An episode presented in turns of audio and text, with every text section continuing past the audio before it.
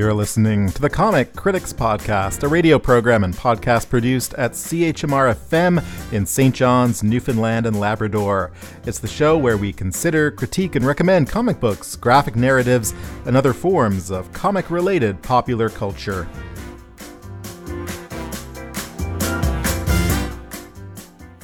And welcome to this edition of the Comic Critics Podcast and Radio Program. I'm one of your hosts, Hans Rollman. And I'm Leah Locke. Emily Blackmore is not with us today, but she will be back the next time around. Curse of the summer vacation. Yes. Lucky her. Yes, lucky lucky her. um, so we've got, uh, but this was kind of our book club edition where we've read a book and we're going to talk about it. And today our book is the Canadian graphic novel, The Outside Circle, a graphic novel by Patti LaBoucane-Benson and art by Kelly Mellings. Sorry about that. Um, so this is a story about Pete. He's a young Indigenous man um, who is sort of wrapped up in gang violence. He lives with his younger brother Joey and his mother. His mother is a heroin addict. She's got a boyfriend, and one night Pete and the boyfriend get into a fight. The boyfriend ends up dying. Pete gets sent to jail. And um, initially, like, so Pete is also part of this gang, this this crew that he's got. And uh, initially he keeps a really tough demeanor about himself, and he stays with stays in touch with this gang. And then um, through some rehabilitation, he comes to learn more about his ancestry, the power of his ancestry, and all of the destructive patterns of abuse um, uh, that are part of the uh, various Aboriginal communities in Canada. And it is just, it's a really interesting, beautifully executed book. I was truly impressed by this. I can't believe I hadn't read it sooner. Well, it came out in twenty fifteen, I think. Yeah. Um, so it's only been out a few years. I had seen it in uh, bookshops and libraries, and I am guilty often of judging books by their cover. Me uh, too, one hundred percent. It's a thing. Well, especially with comics, you yeah. know, I'll, I'll quickly grab a new comic, give it a quick leaf through. And so what I saw on this one was this this angry looking man on the front with blood running down his arm, and you know, leafing through I saw some fist fights and some muscles and you know, stuff that just didn't really interest me, so I put it back. But once I read through it, it's a beautifully constructed, very nuanced story. It's yeah. uh, it's absolutely worth it. I, I highly recommend it. One of the things that I really liked, of course, it talks about uh, Indigenous uh, methods of, of restorative justice, and, uh, um, and and there's a program in particular. So Patti LaBoucane-Benson uh, is a, a Métis woman and worked with Native Counseling Services of Alberta, and she actually did uh, doctoral research on uh, providing historical trauma healing programs for Aboriginal offenders. And there's a program that they talk about in the comic. I think it's something like Finding Your Inner Warrior or yep. something like that. And um, she uh, was involved in, in implementing, I think, that program in the correction system in, in Alberta. She was. In fact, her PhD ended up becoming this graphic novel. Isn't that amazing? It is amazing. Yeah, and uh, that's one of the things that I really liked about the book, was it's a great example of how you can use comics and graphic novels to Uh, make accessible, and not just make accessible, but present in innovative ways research and right. and, and uh, academic ideas and history. And history. So what I liked so much about this book was that it it's very vibrant. It's it's very beautifully executed, but it's also kind of in your face. You can't avoid the nuance. You can't avoid the information that's in it. So what I found really interesting. Um, I want to talk a little bit about the art for a second. So the beginning of the book, when Pete is sort of living in this life filled with gang violence and alcoholism and the drug abuse by his mother and his mother's partner and all of these things, it's it's filled, all the panels are filled in with black. It's like this very dark and destructive world that he's living in. And then as the story progresses and as he, he goes through these healings um, and, and through all of of these um this therapy, you know, the panels become less sparse, and then they become white, and it becomes like like there's something happening there there's something spiritual happening.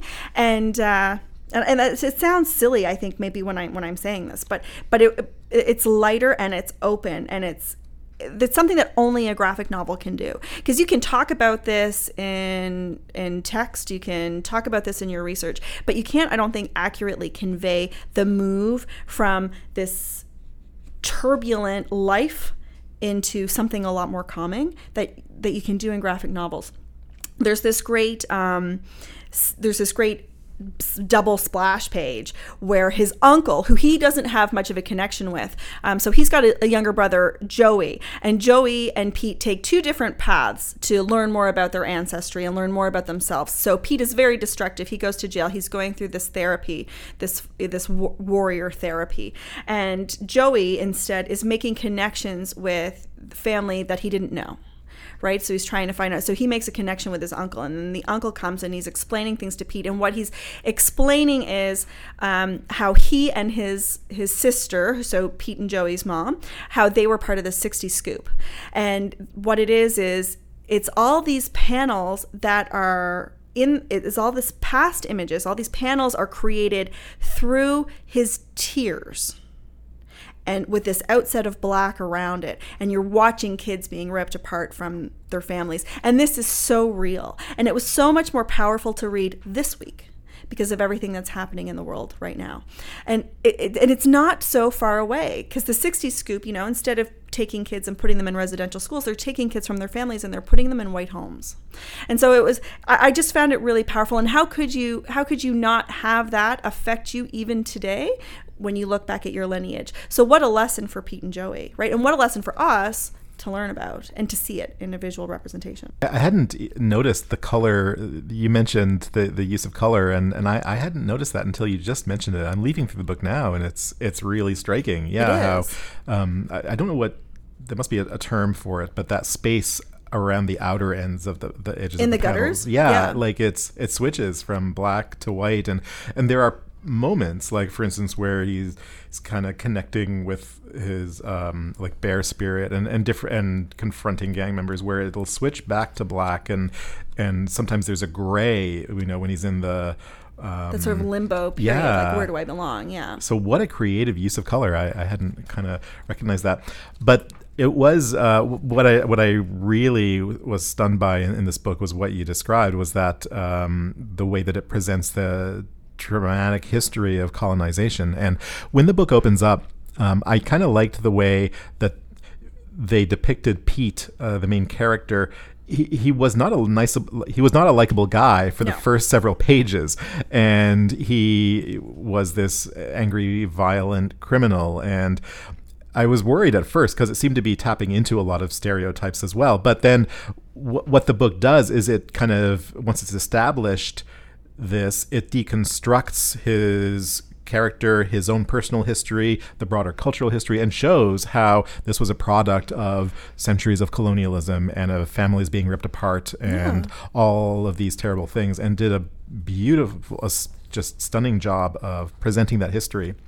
I, one of the things that caught me right from the beginning, so about ten pages or so in, there is a full spread on um, on one page where Pete is getting his gang tattoo, and all of the blood that's running down from the tattoo all mixes together, and then within the strands of blood, it's different years in history of colonialization and all of the things that happened. So it mentions the Indian Lands Act, the Gradual Civilization Act, the Indian Act, when residential schools, the Sixties Scoop, and how all of those things are in his blood. Mm-hmm. It's all a part of who he is even today. And a lot of times you, you know, you hear critics out there saying, you know, just just being insensitive and saying things and not recognizing that you have to go back years and years and years to understand why the world is the way it is today. Like, it's not just what we have in front of us, right? So that was a really beautiful page. And then a few pages after that, um, what I thought was actually really fun when I first read it. So it's called A Permanent Guardianship Order. So the mom is um, withdrawing her guardianship over Joey, who's the younger brother, and it's a form that she has to fill out. And as at the very beginning, the first paragraph is the form as she would fill it out, but then it goes into talk about the Bagot Commission recommended the forced removal of Indian children from their families in order to assimilate and Christianize them. And then it goes on and on, and it talks about the Sixties Scoop, and then it talks about the last residential schools, and it ends with the Aboriginal child welfare case continues to grow. In twenty twelve, sixty-eight percent of children involved in child welfare in Alberta were Aboriginal. My son is now a part of this history. And then she signs it over. So it's a very blunt depiction and truth about what these children and what these families are going through.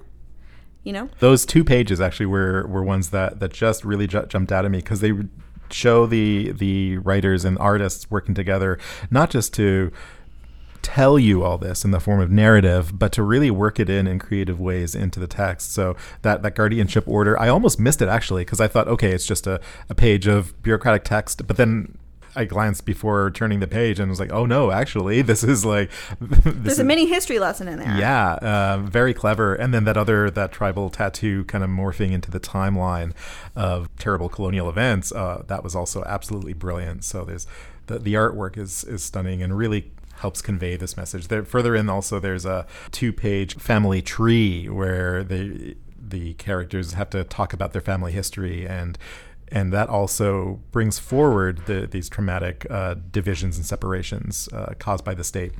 It, it, yeah, it does. It highlights addiction, sexual abuse relationships, physical abuse, domestic violence. But what I actually, I'm really glad you mentioned that, because it segues perfectly into what I wanted to mention next, which is Pete. And Pete is full of anger, and he does not want to participate in this. So when you're reading the story, he actually doesn't participate in that um, that tree, I guess is, is what it is, um, that everybody else has done. And he just writes his name, his mom's name, and his brother's name, and then he leaves everything else blank. And he's very angry. And as he gets more and more angry, there's no panels here. As he gets more and more angry, his face um, hardens, and it gets this mask over it. It. And the mask is not at all depicting who he is spiritually, and that's what he's supposed to be trying to find out. And it shows his resistance to that, um, tapping into his ancestry, his spirituality, and, and those things. And I and then it just eventually that mask will just shatter and will bring about something else. But the way that the art conveys his anger and his resistance and his hesitancies, I thought it was just so perfect. Mm-hmm. And and the the educational dimension of the book, you know, it it so it, first of all, it kind of presents some of that colonial history and the residential schools in the form, you know, these subtle backdrops worked into the art. And then once uh, Pete is in jail and he he enters this program, then a, there an elder comes and speaks with him and mm-hmm. starts presenting the history, the broader context. And then after the elder kind of talks about it uh, fur- further on in the book, then Pete's uncle arrives, and the uncle kind of gives personalizes it further by showing how their actual family worked into this history and, and what yeah. was the fate of all the different family members. So it, it just presents it from so many angles, the historical level, the, the broader cultural level, and then the personal family level from Pete. And just, oh, it's brilliantly constructed. The outside circle, um, which I didn't know, but the outside circle itself is a term used by ancestors to describe the warrior men in their tribe that protected women and children and elders before European colonization. And I thought that that was really interesting, because when I read it, not coming from that lens, I'm thinking the outside circle, you're not fully a part of something, you're on the periphery of something. And I think it works in both those ways, because Pete is trying. He's trying to protect his brother, he's trying to protect his mom, he's not doing a very good job of it and gets sent to jail, and then he doesn't know where he belongs. And I, and I thought it was a really interesting title, and a, it was a really great sort of play on words with uh, what it means to that community as well. And yeah. to the larger Canadian community who are reading this, who need to be educated. It's a, it's a sort of a way in to better understand, I think. It's interesting. So I was a teacher, and I really like this book from the perspective of um, an educator. And it's one that I would teach without hesitation to any of my uh, my students, because when I taught histories, and I taught histories from grade seven through twelve, there's very little in there about our Canadian ties to Aboriginal history and the truth that's there. I remember in one textbook there was only one paragraph about residential schools, and that was something that didn't sit well with me, so we spent an entire month just learning about it as much as we could, teaching each other because what we had in front of us wasn't enough. And it's interesting because I, I met with somebody um, who is an avid comic enthusiast as well, and I asked them what they thought of the book, and they thought that it was really too educational and it was too preachy. And I thought that was a really interesting criticism, because for me, I, I don't I don't know, maybe I'm not separating that part of who I am from being a reader. I don't know. So, but I thought it worked really well. So to hear that you really liked it as well, I think that's, that's sort of solidifying my belief that yes, this is a really amazing book regardless. Yeah, that's interesting, because when I read the bio of the author and her academic background and, yeah. and research, I was worried it would be preachy, because I've, I've read uh, there are Well, there's a growing number of comics out there. So there's a growing number of comics out there that are trying to be educational in very way, various ways. And I do find some of them can be too just top down and preachy, and they read like textbooks that just yes. have some art on them. But this was totally different. I found this, it had uh, a plot, it, it connected, it resonated so emotionally, and it was just beautifully drawn, beautifully illustrated, beautifully written. Um, it's, yeah, it stands alone on uh, on its own as a narrative, in addition to presenting important. Yeah. yeah. I, I found it interesting in the context of of, tr- of her present using this to present her doctoral research.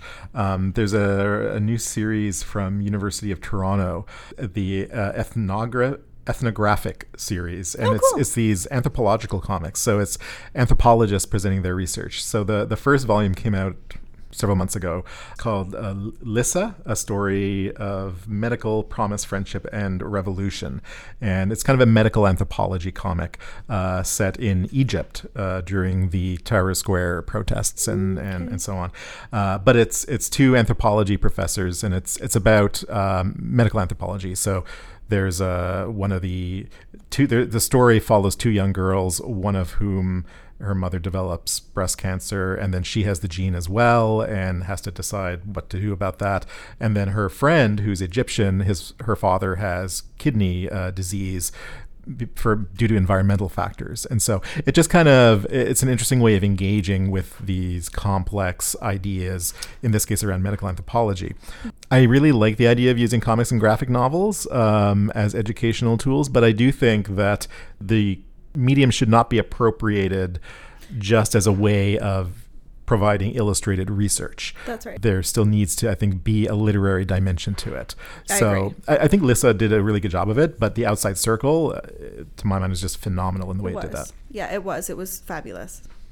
Yeah. I, I don't have anything but good things to say about this book. I, I, I'm not very critical of it because I love it so much. Yeah, no, I think I think definitely everyone should read, and it should be it should really be taught in, in the school system. It should absolutely be taught in the school system. It got me thinking, you know, okay, what other Indigenous themed uh, comics and graphic novels are out there? Do you have any other? Moonshot. So Moonshot, the short story collection, which was a GoFundMe sort of a campaign yeah. at first, but yeah, so that is excellent. There's actually even a nod to an X-Men superhero in that with Echo's story, which is really beautiful. Mm-hmm. Um, I love that one, and now there's the second volume coming out, so hopefully we will have that soon at the library. Yeah, yeah, we have yeah, the that. first one. It's exquisite. It yeah, that was absolutely superlative. The artwork is just stunning, and the stories, and I really liked. Uh, it was edited by Hope Nicholson, it and was. a lot of those those themes are they're not just retellings of traditional myths; they're also sci-fi. You know, it's, oh, it's yeah. reimagining other futures, uh, but through Indigenous lenses and perspectives. And I. I thought it was just a brilliant co- collection. Um, there's another one, and uh, off the top of my head, the author is escaping me, although I think his last name is Robinson, but it's Sugar Falls, which is another really um, important book to read about the reg- residential school system, as well as, even though it's not a graphic novel, it's an illustrated text, but I would sort of say that it, it sort of lends itself to the graphic format as well, is a book called Fatty Legs, which is a juvenile fiction book, um, but that also covers um, what it was like to grow up in the residential school system, and it, they're both fabulous books. Cool. Yeah. An- another illustrated text, I guess, type is the five hundred Years of Resistance comic uh, oh, yeah. by Gord Hill. Um, that's out on Arsenal Pulp Press, and that's a a very short read, and it's basically two-page spreads on different examples of indigenous resistances uh, in the Ooh. Americas. It covers the entirety uh, from North to South America. Um, but it, yeah, there's a lot of lesser-known uh, histories there. One of my favorite is a children's book, an illustrated children's book called A Coyote Columbus Story by Tom King. Have you read that one? I have not. And so it takes Columbus's story and turns it on its head, and um, in, it addresses the fact that while Columbus may have been a great discoverer, there were people there before him. And Coyote, um, the um, the animal god, uh, I guess, or spirit, um, who is a is a trickster and mischievous. Um, a mischievous spirit. He uh, he plays a big part in that, and, and turns that whole story up on its head. And the colors are neon, vibrant colors. It's just absolutely beautiful. Um, but it shows that with the col- or European colonization comes disease, and comes, um, you know, just having too much stuff. And and t- it's just it's, it's beautiful. But it is it's so great. So Coyote Columbus Story is a, is a really fun, often banned book. Really challenged book. It's a picture book, children's really? picture book. Yeah, you should have a look at that one too. I love that one. Wow. Yeah. Cool. All kinds of great uh, comics out there. And this just touches the iceberg, I'm sure. But The Outside Circle, definitely up there. Definitely a number one recommendation for me. Oh, absolutely. Five stars. So we don't have a book picked for the next one yet, but we will have one. Yes. In two weeks' time on our next Gutter episode. And uh, and Emily will be back with us for our next book club, I'm sure. She will. Yes. Fantastic. So we'll be back to talk books, and uh, tune into our Gutter episode for some great book recommendations and to hear what we'll be talking about next. Yep. And in the meantime, check out The Outside Circle. It's out on House of Anansi uh, Press and by Patti LaBoucane-Benson with art by Kelly Mellings. Fantastic book. Okay. Adios, amigos. See you next time.